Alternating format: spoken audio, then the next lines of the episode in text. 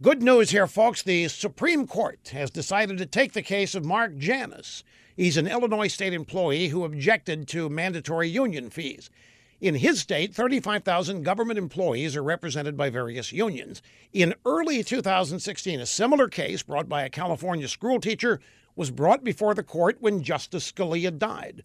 The court split 4 to 4, leaving the issue unresolved. It was widely believed that the full court, with nine justices, would have ruled against the state unions, which would have been a huge blow to liberals loosening their stranglehold on the 22 states without right to work laws. Now, don't think for a minute the left doesn't know what's at stake here. The four largest government unions, the National Education Association, the American Federation of Teachers, the Service Employees International Union, and the American Federation of State, County, and Municipal Employees, they're all on high alert. They're calling the case a well funded plot to use the Supreme Court to further rig the economic rules against everyday working people.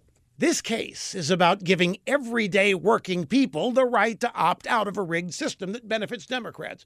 Government employees are forced to hand over hard earned money to unions, which then funnel that money right back to the Democrats. Next June, the Supreme Court can finally unrig this particular money laundering scheme. That's why the unions are in full fledged panic, as it should be.